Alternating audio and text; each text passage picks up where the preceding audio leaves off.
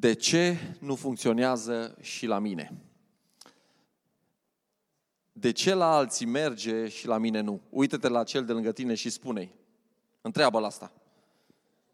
De ce nu funcționează și la mine? Ai avut vreodată o situație, ai experimentat o situație în care ai ajuns într-un loc și trebuia să faci ceva și erai sigur că lucrul ăla trebuie să meargă și nu o mers. La momentul când trebuia să funcționeze, nu o mers. Aveam, aveam o situație, eu și pastorul Mihai de la Ogna Mureș. Ă, ăsta e adevărul. El e mai priceput ca mine la lucrurile astea manuale, la construcții, la chestii din astea. Da? Nu era vorba de construit acolo. Trebuia să deschid o ușă. Mi-au dat cheile, bineînțeles, nu era ok, erau așa șase chei, mi-au zis, asta e cheia, du-te, deschide, zice, vezi că trebuie să o miști un pic. Întotdeauna era, uh, iala era cu probleme, nu era o ială în care să bași cheia și să o deschizi. Nu știu, n-aveam bani, nu știu de ce nu schimbam noi ialele la timp. Dar am mers acolo și m-am chinuit și nu mergea și el sunt, bă, asta e cheia, aia e cheia, mă, mișcă un pic acolo, mișcă scot-o, bag. Până la urmă le-am încercat toate șase cheile, zic, mă, poate eu sunt curcat el. Nu mergea niciunul, le-am scuturat pe toate. O venit, l-am sunat, hai mă, aici deschide, că trebuie să intru în birou, nu știu, în fine. Mișcam din cheie, vine el, aceeași cheie o ia, mișcă un pic și să deschide ușa. Dar nu a fost doar o dată chestia asta. S-a întâmplat de câteva ori, de, la un moment dat deja râdeam unul de altul, știi? El nu mai zicea nimic, deja nu mai râdea și mergea mai departe. Uh, sunt situații în viață când vezi că la altcineva funcționează perfect lucrul respectiv și la tine nu. Și lucrul ăsta te frustrează. Așa e sau nu e așa? Astăzi vom vorbi despre rugăciune. Și vreau să vă spun că Poate ai văzut la alții că rugăciunea a funcționat și în cazul tău nu a funcționat. Nu a mers cum ai fi vrut să meargă. Și lucrul ăsta poate te-a supărat, te-a dezamăgit sau chiar te-a frustrat. Rugăciunea fără un răspuns din partea lui Dumnezeu este motivul pentru care mulți au părăsit biserica. Poate te-ai rugat pentru o persoană să se vindece și persoana a murit. Poate te-ai rugat pentru un soț și 20 de ani mai târziu încă te rogi. Poate, nu știu, ai o luptă interioară, un lucru cu care te lupți de atâta timp și cere liberare și cere să scapi din lucrul din dependența aia și nu poți și nu înțelegi de ce Dumnezeu încă nu a făcut lucrul respectiv. Poate te-ai rugat pentru cineva să fie mântuit și persoana aia a murit înainte să-L cunoască pe Isus. Și lucrurile astea ne supără, ne fac să ne punem întrebări și nu înțelegi de ce la alții funcționează și la mine nu. În Exod, capitolul 32, Moise se urcă pe munte, pe muntele Sinai, pentru că Dumnezeu îl cheamă acolo pe munte să-i dea cele 10 porunci. Dumnezeu i-a invitat pe tot poporul, invită tot poporul Israel să vină în prezența lui, dar poporul zice, nu, nu, să meargă Moise că nouă ni frică. Noi nu vrem. Mai bine să ne transmită el mesajul din partea ta. Așa că Moise urcă singur pe munte, trec zile, trec zile, 40 la număr, poporul jos se plictisește. Și câți dintre voi știți că atunci când te plictisești, faci prostii?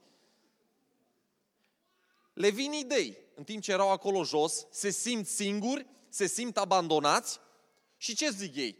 Păi stăm noi aici, Moise, nu știu, la relaxare pe munte, cu Domnul, zice el, nu mai vine, așa că hai să ne facem noi Dumnezeul nostru. Strâng tot aurul, argintul din tabără, fac un vițel de aur, încep să se închine înaintea lui, să danseze, dau o mare petrecere înaintea lui. Și acum ajungem la versetul acesta, pe care vreau să vă citesc. Exod 32 cu 7, îmi place de Dumnezeu în versetul ăsta, fiți atenți.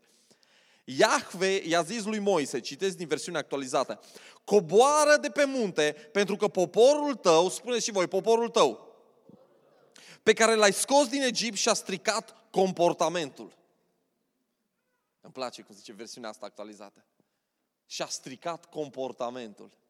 Și îmi place cum Dumnezeu se uită la Moise și zice, poporul tău. Se comportă Dumnezeu aici așa cum unii dintre noi, că suntem părinți, ne comportăm. Când fiul meu face o prostie, mă uit la lor și zic, fiul tău, du-te vezi ce a făcut fiul tău. Nu-i mai fiul meu atunci, cel puțin cu vorba. du-te să vezi ce a făcut fica ta. De ce spunem asta? Pentru că ne, ne, suntem dezamăgiți de copilul nostru, așa că în urmea nostru e, e cu neamul tău, Lore, e neamul tău. Uite, și acum ai și pe mama și pe tata lângă tine. Practic ai aproape tot neamul lângă tine. Facem chestia asta. Și aici Dumnezeu se comportă exact ca și noi, când suntem frustrați și supărați. Moise, poporul tău, du-te jos la el. Poporul tău, pe care tu l-ai scos. De când până când l-a scos Moise? Bun, știm că el a fost acolo, dar hai să fim serioși. Ce-a făcut Moise? A ridicat toiagul. Dumnezeu este Cel care a despărțit Marea Roșie. Dumnezeu este Cel care a trimis plăgile. Dumnezeu este Cel care le-a dat hrană în pustie. Dumnezeu este Cel care le-a dat apă. Dumnezeu este Cel care le purta de grijă. De când până când a devenit poporul lui, lui Moise? Versetul 10. Acum lasă-mă, mânia mea se va declanșa împotriva lor și îi voi distruge. Voi face din tine un alt mare popor. Îi omorâm pe ăștia pe care i-am scos din Egipt și de azi înainte, din tine va crește și voi forma un nou popor, care va fi poporul meu. Versetul 11 și 12 spune, dar Moise a încercat să-l convingă pe Dumnezeul lui numit Iahve să se răzgândească zicând, Doamne, de ce să se declanșeze mânia ta împotriva poporului tău pe care le scos din Egipt în mod spectaculos, acționând în forță cu mâna ta? De ce să zică egiptenii, i-a scos pentru ca să-i ducă la dezastru, omorându-i prin munți și ca să-i elimine astfel de pe pământ? Revino la atitudinea pe care o aveai când încă nu te mâniaseși îi spune Moise. Și renunță la răul pe care vrei să-l faci poporului tău. Și apoi continuă și spune, amintește-ți, spune și voi, amintește-ți. Amintește-ți de sclavii tăi, Avram, Isaac și de Israel, cărora le-ai jurat pe tine însuși zicându-le, vă voi înmulți urmașii care vor ajunge să fie numeroși ca stelele cerului. Și toată această țară pe care v-am promis-o, o voi da descendenților voștri care o vor moșteni pentru totdeauna. Atunci, spuneți și voi atunci, Iahve a renunțat la răul pe care intenționa să-l facă poporului său. Citesc din versetele astea pe care le-am citit și văd o chestie foarte interesantă. Că rugăciunea lui Moise îl face pe Dumnezeu să-și schimbe planul. Îi amintește lui Dumnezeu de promisiunile lui. Și imediat m-am întrebat, o avut Dumnezeu o zi mai proastă? Nu și-o ținut devoționalul dimineața? O fost frustrat în trafic? Ce s-a întâmplat? O, Dumnezeu, chiar și-a uitat Dumnezeu promisiunile și jurământul pe care l-a făcut față de Avram, Isaac și Iacov? Nu cred asta. Chiar a schimbat rugăciunea asta lui Moise, planul lui Dumnezeu, pentru că același Moise, fiți atenți, în numeri capitolul 13, versetul 19 spune că Dumnezeu nu își schimbă cuvântul pe care și-l dă. Dumnezeu nu este un om ca să mintă, nici un fiu de om ca să regrete. Oare vorbește el fără să facă ce a zis? Oare promite el fără să-și respecte promisiunea? Cu alte cuvinte, Exod 32, Dumnezeu își schimbă lucrul pe care îl spune, deci ceea ce el promite că face, că le face rău copiilor lui Israel, schimbă lucrul ăsta și număr 23, același Moise spune că Dumnezeu nu își schimbă promisiunea și el spune ceea, ceea ce uh, uh, face este ceea ce spune întotdeauna. Se ține de ceea ce spune. Trei lucruri pe care vreau să vi le spun în dimineața asta. Scopul lui Dumnezeu este neschimbat. Trebuie să le înțelegem lucrurile astea. O să trec repede peste ele, că nu sunt punctele principale din mesaj. Scopul lui Dumnezeu este neschimbat. Cu alte cuvinte, Dumnezeu nu exagerează ca un om Dumnezeu nu uită ceea ce spune, Dumnezeu nu are dintr-o dată o revelație și, și în mintea lui spune, ok, planurile astea sunt rele, trebuie să le dau la o parte, trebuie să le upgradez. Sunt lucruri mai bune pe care aș putea să le fac. Nu, Dumnezeu este perfect, Dumnezeu este desăvârșit în ceea ce face. În felul în care gândește, în felul în care vorbește. Dumnezeu nu are nicio scăpare ca și noi.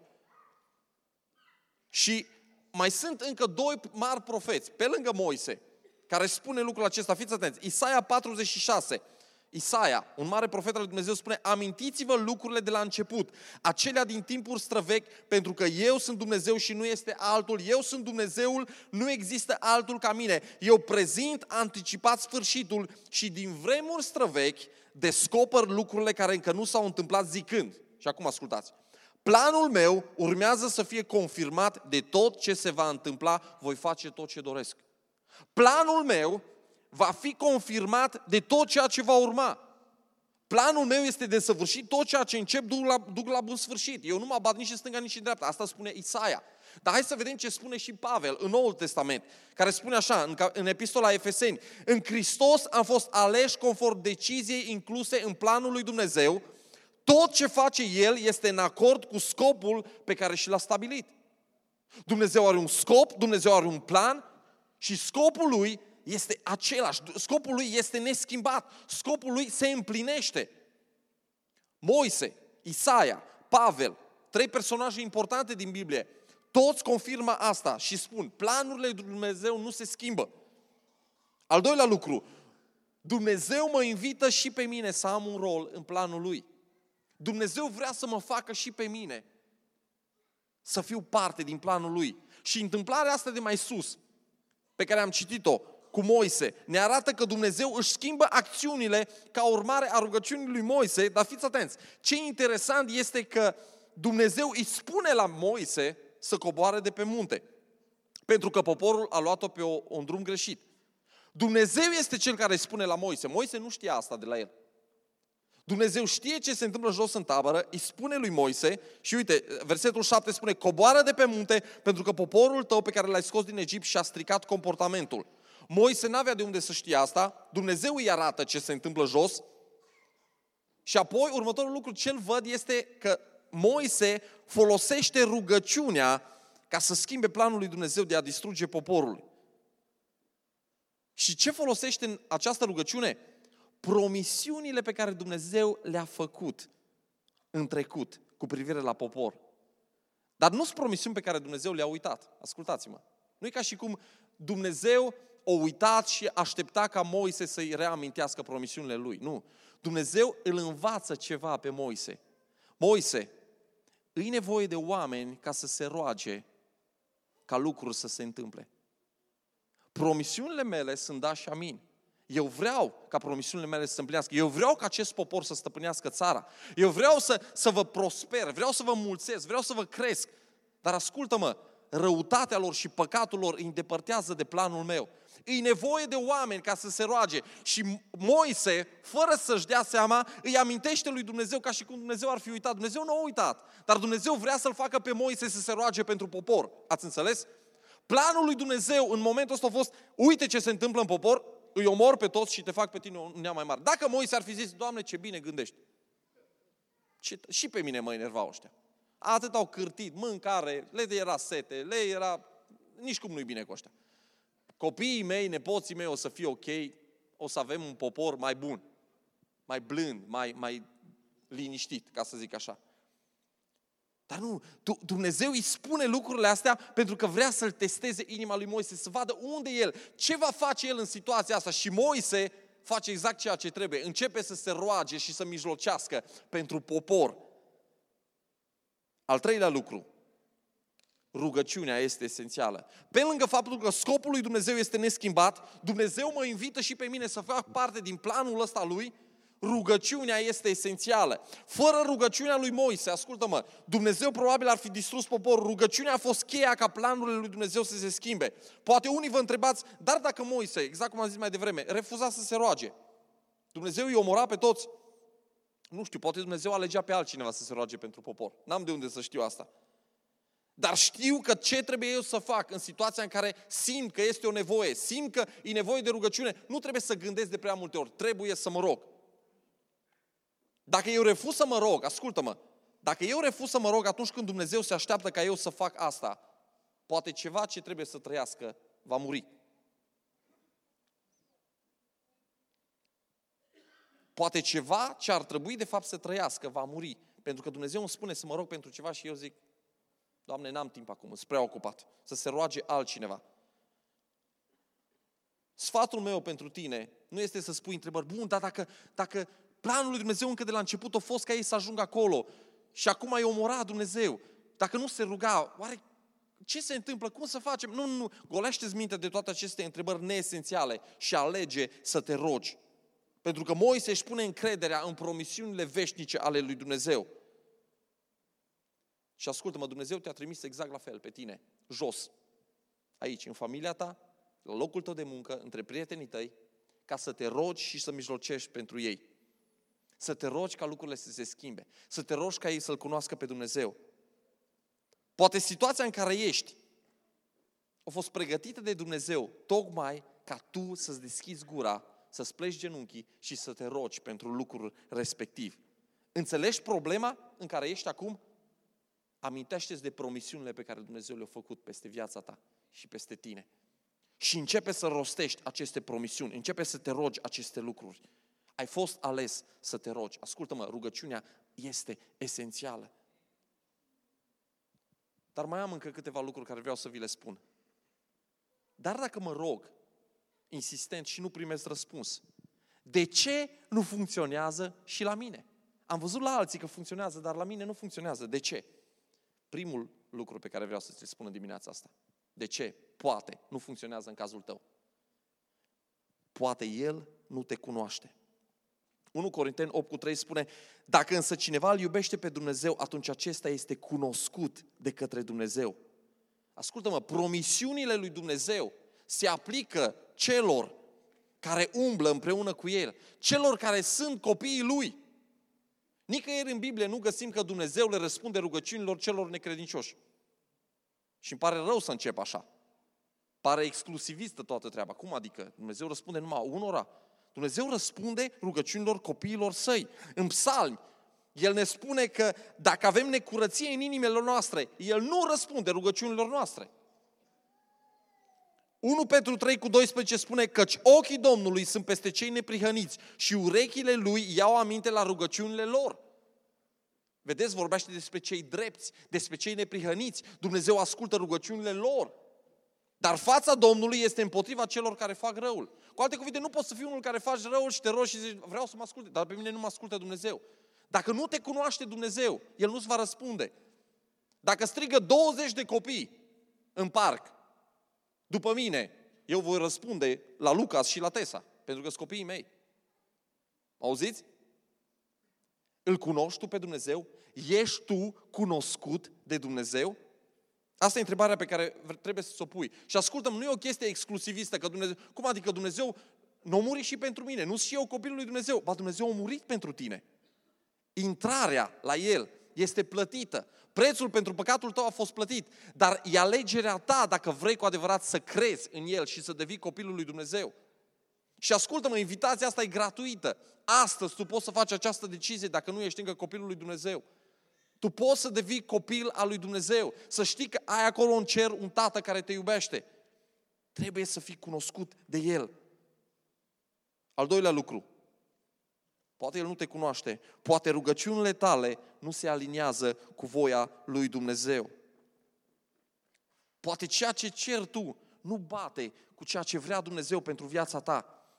Și rugăciunile adevărate nu sunt despre ceea ce vreau eu, sunt despre ceea ce vrea El întotdeauna.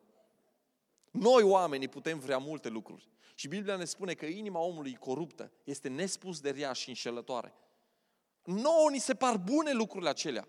Și ne rugăm insistent pentru ele. M-am rugat pentru o soție, Doamne, câți ani m-am rugat? M-am căsătorit la 31 de ani. De pe la 22, 23, cam, cam la 23, am fost serios că vreau să mă căsătoresc. Și m-am rugat și am postit și am avut posturi din astea de 21 de zile, cum avem ăsta, de câteva ori am avut și de 40 de zile. Și primul motiv era soția. Și m-am rugat și am găsit-o pe una și am zis, ia Doamne, ia, Doamne, ia-mi eu. Și Dumnezeu a zis, nu ia, nu ia. Pentru că nu era voia lui Dumnezeu să mă căsătoresc cu acea persoană. Și Dumnezeu m-a căsătorit exact cu persoana care trebuia să mă căsătoresc. Ascultă-mă, uneori cerem lucruri care nu sunt în voia lui Dumnezeu și Dumnezeu trebuie să zică stop, nu. De aceea, întotdeauna când ceri, te rogi înainte lui Dumnezeu, vii cu rugăciunile tale, nu uita să spui, Doamne, voia ta să se facă și nu voia mea. E important să ai atitudinea asta pe care Isus a avut-o în Ghețimani. Doamne, vreau paharul ăsta să fie îndepărtat de la mine. Doamne, este prea greu drumul ăsta pe care merg. Doamne, nu vreau. Dacă este o altă soluție, o iau, o accept acum, aici. Dar voia ta, nu voia mea.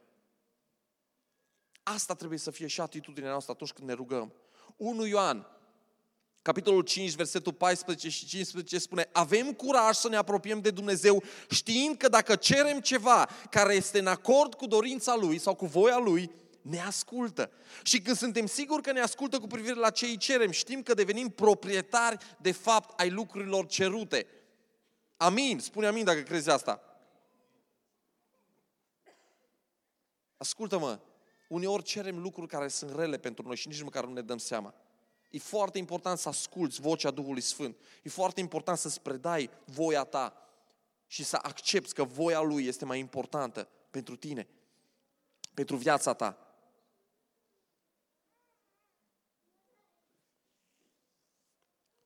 Fapte, capitolul 14, versetul 22 spune În acele localități au consolidat spiritual discipolii, încurajându-i să persevereze în ce privește credința. Apoi le-au mai precizat că pentru a intra în regatul lui Dumnezeu trebuie să suportăm multe necazuri. Nu fiți atenți! Ca să intri în împărăția lui Dumnezeu, spune aici versetul, trebuie să suporți necazuri. De multe ori noi ne rugăm, Doamne, scapă-mă din necaz. Doamne, vreau să scap. Doamne, îți prea multe lucrurile astea care vin peste mine. Doamne, nu mai vreau asta. Doamne, sunt necazuri care vin din nou și din nou peste mine și aici ne spune că trebuie să intri, dacă vrei să intri în regatul lui Dumnezeu, în împărăția lui Dumnezeu, trebuie să suporți multe necazuri. Ascultă-mă, Dumnezeu te-a chemat la El, dar umblarea cu El nu va fi întotdeauna numai pedale de trandafiri și cântec de orchestră sinfonică, frumos, melodios. Uneori va trebui să-ți iei crucea și de multe ori, Biblia ne zice că în fiecare zi, acum eu v-am zis uneori ca să nu vă descurajez. Trebuie să-ți iei crucea și să o duci. Și să o duci. Și uneori o iei crucea în relațiile pe care le ai. Uneori o iei cu copiii tăi, uneori la locul de muncă, uneori cu, cu vecinii pe care îi ai. Trebuie să-ți iei crucea și să ierți și să închizi gura și să te rogi peste toate. Doamne, voia Ta să se facă și nu voia mea ajută-mă să-L arăt pe Hristos în viața celor de lângă mine. Poate El nu te cunoaște, poate rugăciunile tale nu se aliniază cu voia lui Dumnezeu. Și ascultă-mă aici, aici vreau să mai zic ceva. Am mai spus acum două săptămâni, cred.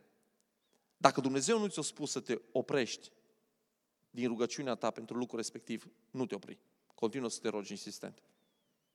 Dacă Dumnezeu nu ți-a vorbit, asemenea lui Pavel, când i-a spus, Doamne, m-am tot rugat pentru țepușul ăla, pentru... și nu mi l-a luat. Și Dumnezeu mi-a zis, oprește-te, Pavel, harul meu ți este îndeajuns. Dacă nu ți-a spus Dumnezeu așa, oprește-te, Manu, oprește-te, Lore, oprește-te, Beni, continuă să te rogi. Continuă să te rogi. Ultimul lucru pe care vreau să vi-l spun. Poate El nu te cunoaște, poate rugăciunile tale nu se aliniază cu voia lui Dumnezeu și știu că erau mai multe puncte aici. Erau mai multe. Ultimul lucru, poate ceva trebuie să se schimbe în tine. Uneori cerem lucruri în rugăciune cu o motivație greșită. Și Iacov 4 cu 3 spune, cereți și nu primiți pentru că cererile voastre provin din intenții rele. Voi vreți să vi se satisfacă dorințele personale egoiste. Cerem lucruri pentru noi, să le folosim doar pentru noi și nu ne gândim cum îi va afecta pe cei de lângă noi lucrul acesta. Poate lucrul pe care îl faci tu, nici măcar nu e un lucru rău, dar are un impact negativ pentru cei din familia ta sau pentru cei de lângă tine. Și Dumnezeu întârzie să-ți răspundă. De ce? Pentru că El vrea să schimbe inima ta. Înainte ca să-ți dea poate lucrul la bun, poate un lucru bun, înainte să-ți dea lucrul acela bun în viața ta, Dumnezeu spune, ți l-aș da, dar îl vei strica cu inima pe care o ai acum cu mintea pe care o ai acum, dacă îți dau soțul ăla pentru care te toroci, soțul la bun care îl vrei, îl vei face praf. Ceva trebuie să se schimbe în inima ta, în, în, în mintea ta. Ceva trebuie să se schimbe în tine, înainte ca, poți să, înainte ca eu să pot să-ți dau lucrul ăla pentru care te rogi de atâta timp. Știu că nu e mesajul pe care poate unii dintre voi îl așteptați, dar cred că Duhul Sfânt vă vorbește acum. Dumnezeu când îi spune la Moise, Moise, trebuie să cobori. Poporul tău pe care l-ai scos din Egipt, ascultă-mă, Dumnezeu aici nu îi spune pentru că a uitat că e poporul lui, că Dumnezeu l-a scos din Egipt. Dar vre, Dumnezeu vrea ca Moise să simtă ceea ce simte Dumnezeu. Dumnezeu vrea ca Moise să ajungă în punctul în care să spună, Doamne, nu-i omorâ, sunt ai mei. Sunt ai mei, îi iubesc. Așa încăpățânați cu mâs, așa cârtitor cu mâs. Doamne, nu vreau să mă binecuvintez pe mine, vreau să, să, să-i binecuvintez pe ei, vreau să le dai viață încă. Nu vreau să, să crească neamul meu, să-mi fac eu un nume. Vreau să ții promisiunile pe care le-ai făcut. Sunt gata să-mi dau viața pentru ei. Dar știți ce îmi place? Că Moise doar spune că e gata să-și dea viața. Și vreau să fac o paralelă aici. Iisus chiar a venit și și-a dat viața pentru noi. Scopul acestei situații, ascultă-mă, în care s-a aflat Moise, când Dumnezeu îi spune, coboară la poporul tău, e că Dumnezeu a vrut să-l facă pe Moise mai mult ca și Hristos.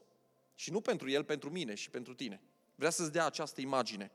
Dumnezeu vrea ca eu și cu tine să devenim mai mult și mai mult ca și Hristos. Spune amin.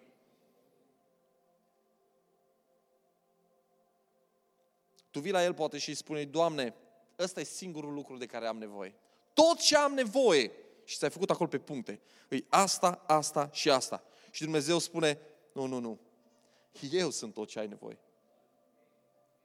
Înainte să-ți dau asta, asta și asta, tu ai nevoie de mine. Ai nevoie de mai mult din mine. și ascultă-mă, nu neg că așteptarea e grea.